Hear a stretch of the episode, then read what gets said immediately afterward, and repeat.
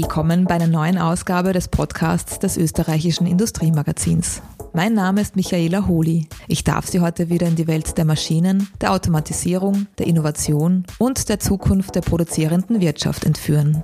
Für diese Episode hat Industriemagazin-Redakteur Daniel Poselt mit Nikolai Riso gesprochen.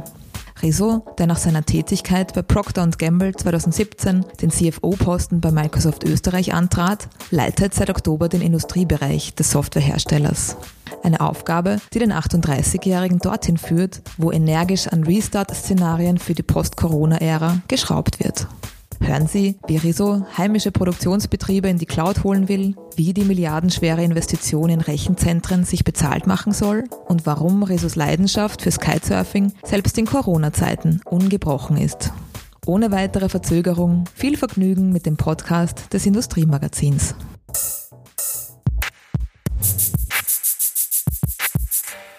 Risso, Sie übernahmen vor wenigen Wochen die Leitung des Industriebereichs bei Microsoft Österreich. Da fällt gleich eine strategische Weichenstellung in Ihr Einflussgebiet, der millionenschwere Aufbau einer neuen Cloud-Infrastruktur im Osten Österreichs, der auch produzierenden Unternehmen zugutekommen soll. Was können Sie uns darüber erzählen?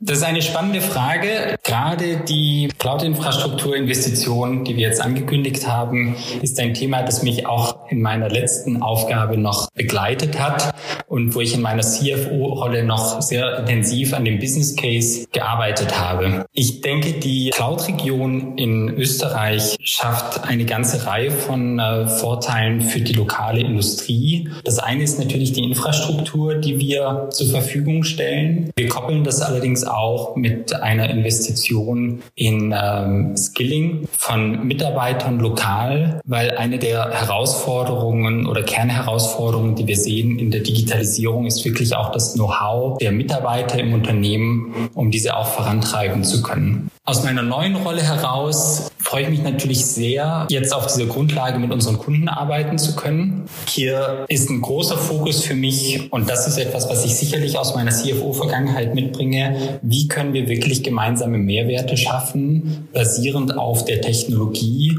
Und da sehe ich im Augenblick ein riesiges Potenzial für die österreichische Industrie. Betreiber von Rechenzentren gibt es in der Region ja schon einige. Welchen Nutzen bringt da weitere Infrastruktur? Wir sind in Österreich der erste Cloud-Anbieter, der ein skaliertes Rechenzentrum anbietet lokal. Ich denke, was wichtig ist an der Cloud-Infrastruktur wirklich, ist das, äh, der Aspekt der Modularität. Also die Möglichkeit, wirklich skaliert neue Services im Unternehmen auch zur Verfügung zu stellen. Insbesondere auch mit dem Vorteil, seine Applikationsumgebung modernisieren zu können, auch seine Datenlandschaft modernisieren zu können können. Und die lokale Infrastruktur schafft ganz maßgeblich den Vorteil erstmal der Zugriffszeiten, die sich deutlich verkürzen und hat natürlich auch weiterhin den Vorteil, dass man hergehen kann und seine Daten lokal speichern kann. Ich denke, das ist nur ein Teil der Komponente, die relevant ist, auch in der Digitalisierung, weil viele Unternehmen natürlich gerade im Gegenteil nicht nur ihre Daten ähm, und Prozesse lokal laufen haben, sondern gerade viele österreichische Unternehmen ja auch sehr international aufgestellt sind und damit eigentlich den Vorteil haben, in einer skalierten Cloud-Infrastruktur sowohl den Benefit zu nutzen, lokal ihre Applikation sehr schnell zu betreiben, aber auch unser Rechenzentrumsnetzwerk international nutzen zu können und auch für ihre Ländergesellschaften die entsprechenden Vorteile zu nutzen. Zu den Vorteilen einer modernen, äh, lokal eingebetteten Cloud-Infrastruktur zählt ja auch echtzeitfähige Anwendungen in der Produktion möglich zu machen. An welche Szenarien denken Sie da zuallererst? Da gibt es eine ganze Reihe von Szenarien und ich denke, was ganz spannend ist, dass wir uns als Anbieter auch sehr klar als hybrider Cloud-Anbieter positionieren. Und da spielen natürlich auch die Anwendungsszenarien eine Rolle, die trotzdem auch noch auf tatsächlich lokaler Infrastruktur, zum Beispiel in der Produktion, laufen werden. Ich denke an eine Reihe von Szenarien, wo es wirklich um Echtzeitverarbeitung von Daten auf der Produktionslinie geht. Da werden wir weiter noch verstärkt tatsächlich den Einsatz auch von lokalen Geräten sehen, die verarbeiten, aber die natürlich mit einer deutlich verkürzten Latenz deutlich schneller auch die Rückmeldung aus dem dem Rechenzentrum bekommen können. Und da denke ich durchaus an Szenarien, wo es um Echtzeitrückmeldungen aus der Cloud im Produktionsbereich geht und wo wir durchaus Kunden haben, die heute schon sehr stark darauf zurückgreifen. Und im Wesentlichen sind das zwei Zielstellungen, die dort verfolgt werden. Die eine ist wirklich die Optimierung der Operating Efficiency. Das heißt, durch die Echtzeitrückmeldung tatsächlich auch in Echtzeit eingreifen zu können, Handlungsempfehlungen geben zu können, zum Beispiel auch an Mitarbeiter an der Linie, um die Downtime von der Maschine reduzieren zu können. Ein ganz wesentlicher Aspekt ist hier auch nochmal die Ausbildung der Mitarbeiter und auch äh, Mangel an fachlich versiertem Personal, weil indem sie zum Beispiel diese Sensordaten auch in Echtzeit verarbeiten können, haben sie auch die Möglichkeit, weniger geschulte Mitarbeiter entsprechend auch zu unterstützen bei der Arbeit oder auch Mitarbeiter, die zum Beispiel gerade erst eingelernt werden. Microsoft lässt sich den Schritt ja einiges kosten, wie Sie angesprochen haben, nämlich eine Milliarde Euro roundabout, ohne jetzt den genauen Kostenschlüssel äh, der Investition betrachten zu wollen. Wofür wird der größte Anteil der Investition aufgebracht? Das ist natürlich die Investition in die Infrastruktur, äh, Infrastruktur in Form von Servern, Infrastruktur rundherum, um den Betrieb auch der Server zu gewährleisten und laufen zu lassen. Und äh, Microsoft ist ja einer der größten Netzwerkbetreiber auch weltweit. Das heißt, wir haben durchaus intensive Investitionen auch in die Anbindung von einer Netzwerkperspektive. Initiativen, den Cloud-Raum national und europäisch zu stärken, gibt es ja mit der Ö-Cloud und Gaia X. Äh, liefert Microsoft da jetzt einen fehlenden Mosaikstein?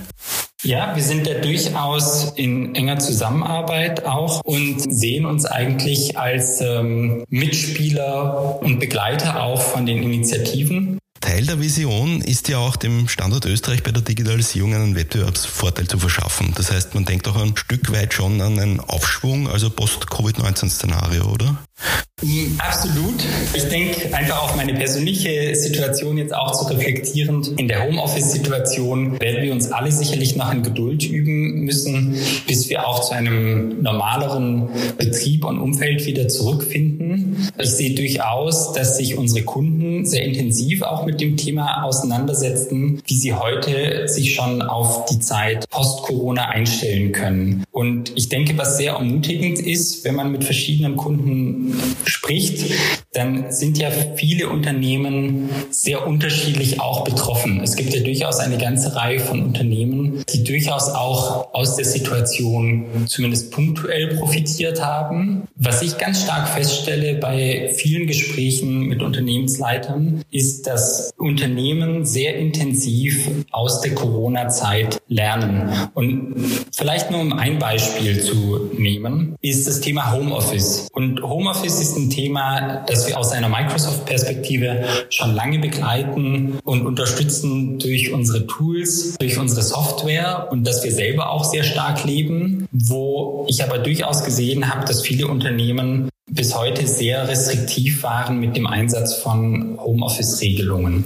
Ich denke, eine Perspektive darauf war sicherlich die Frage, wie produktiv sind Mitarbeiter, wenn sie von zu Hause aus arbeiten und eine Sorge, ob dann diese Zeit wirklich so zielsetzend auch für das Unternehmen eingesetzt wird. Und da haben viele Unternehmen sehr intensiv gelernt, gezwungenermaßen. Und da habe ich sehr viele Rückmeldungen gehört, an wie vielen Stellen heute schon Homeoffice-Regelungen flexibilisiert worden sind, Mitarbeiter sehr viel gezielter von zu Hause auch arbeiten. Und da sind wir auch wieder beim Thema Fachkräftemangel und auch Sicherung der besten Talente, wo Unternehmen durchaus über neue Konzepte auch nachdenken, auch standortfremde Mitarbeiter stärker einzubeziehen, um einfach Talente dort zu rekrutieren, wo sie heute zu finden sind. Das ist nur ein Beispiel, das mir durch den Kopf geht. Es gibt durchaus eine Reihe von Unternehmen, wo ich weiß, dass sie heute schon mit volleren Auftragsbüchern dastehen, als sie noch Ende 2019 dastanden. Und dort ist durchaus auch Optimismus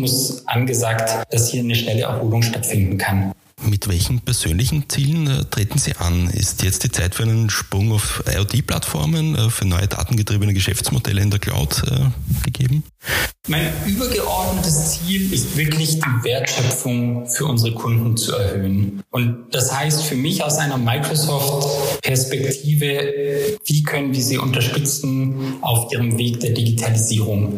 Für die Industrie ist das Thema, was Sie angesprochen haben mit IoT, sicherlich ein hochrelevantes. Und da sehe ich auch, wie viel sich schon tut. Und das ist bestimmt eins meiner Teilziele, um dort zu unterstützen und den Wert zu heben. Ich sehe durchaus, dass da noch deutlich größeres Potenzial ist als nur das IoT-Thema, weil grundsätzlich geht es ja darum, wie kann man den Wert, den das Unternehmen mit seinen Daten hat, wirklich auch heben. Und dort, denke ich, gibt es durchaus ein umfassendes Potenzial. Ich spreche gern von einem Data Estate und das wirklich auch für das Unternehmen nutzbar zu machen. Welche Branchen sind denn besonders weit voran in ihren digitalen Strategien?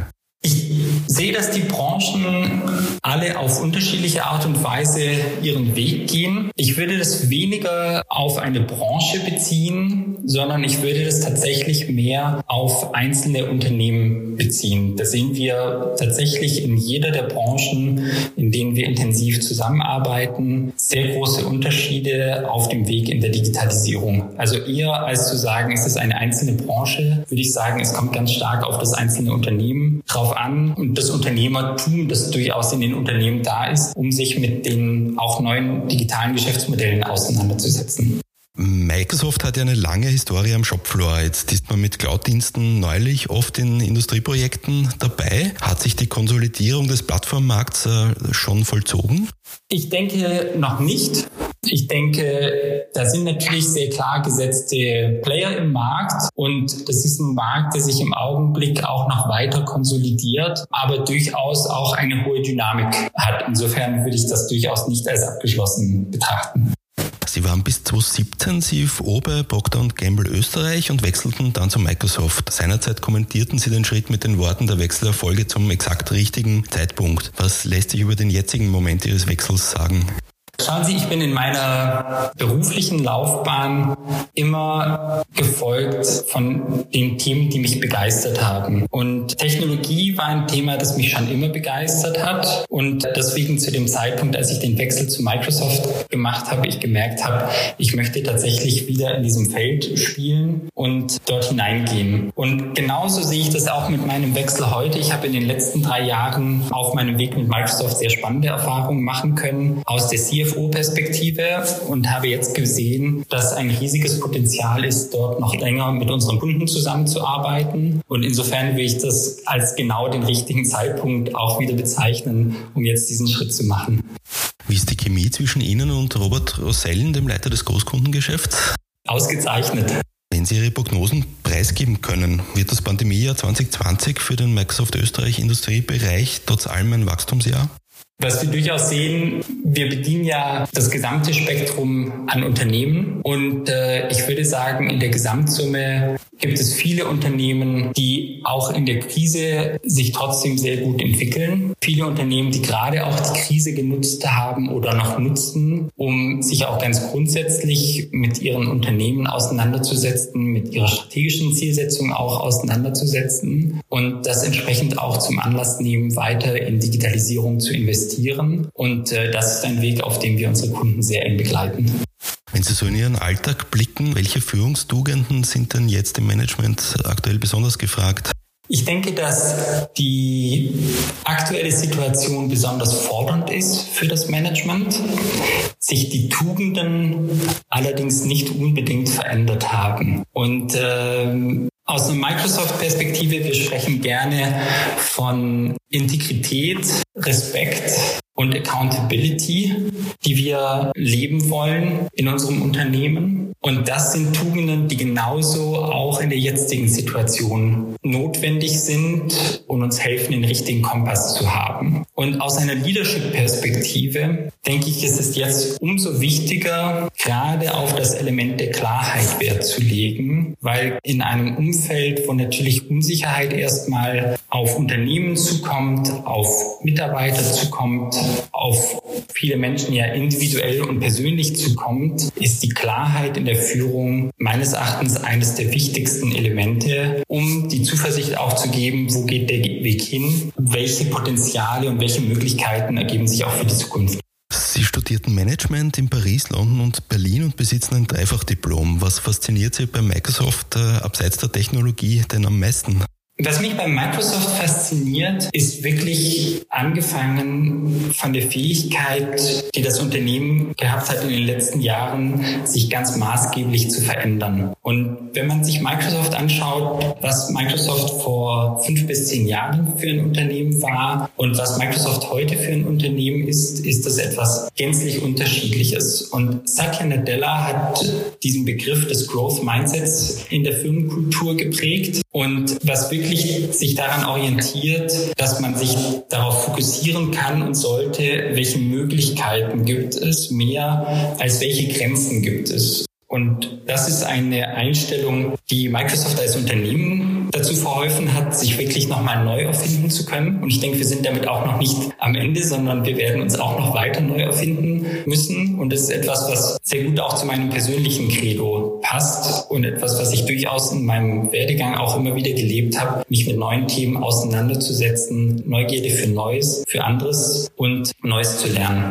Ihrem Lebenslauf ist auch zu entnehmen, dass Kitesurfing und Skifahren zu Ihren Hobbys äh, zählen, aber auch das Schlagzeugspielen. Lässt sich eines davon in Pandemiezeiten zufriedenstellend praktizieren? Ein klares Jein. Das Skifahren, das begleitet mich schon seitdem ich anderthalb bin und das Kitesurfen ist erst deutlich später dazugekommen. Da wäre bestimmt noch mehr Raum, um das intensiver auszuleben, aber ich bin durchaus zufrieden damit, wenn ich immer wieder auch Momente finde, um das zu nutzen. Und da gehören auch Momente dazu, wenn man mal morgens um sechs oder sieben schon im Auto sitzt, um dann in Richtung Neusiedlersee zu gehen und dann um zehn auch schon wieder im Auto auf dem Weg zurück in seinem ersten Meeting sitzt. Herr Risso, vielen Dank für das Gespräch. Sehr gerne, vielen Dank. Eine Reihe im Rahmen der Podcast-Serie von Industriemagazin. Wenn Ihnen gefallen hat, was Sie gehört haben, lassen Sie uns ein Like da oder abonnieren Sie unseren Kanal. Ich freue mich, Sie bald wieder hier mit einer neuen Ausgabe begrüßen zu dürfen.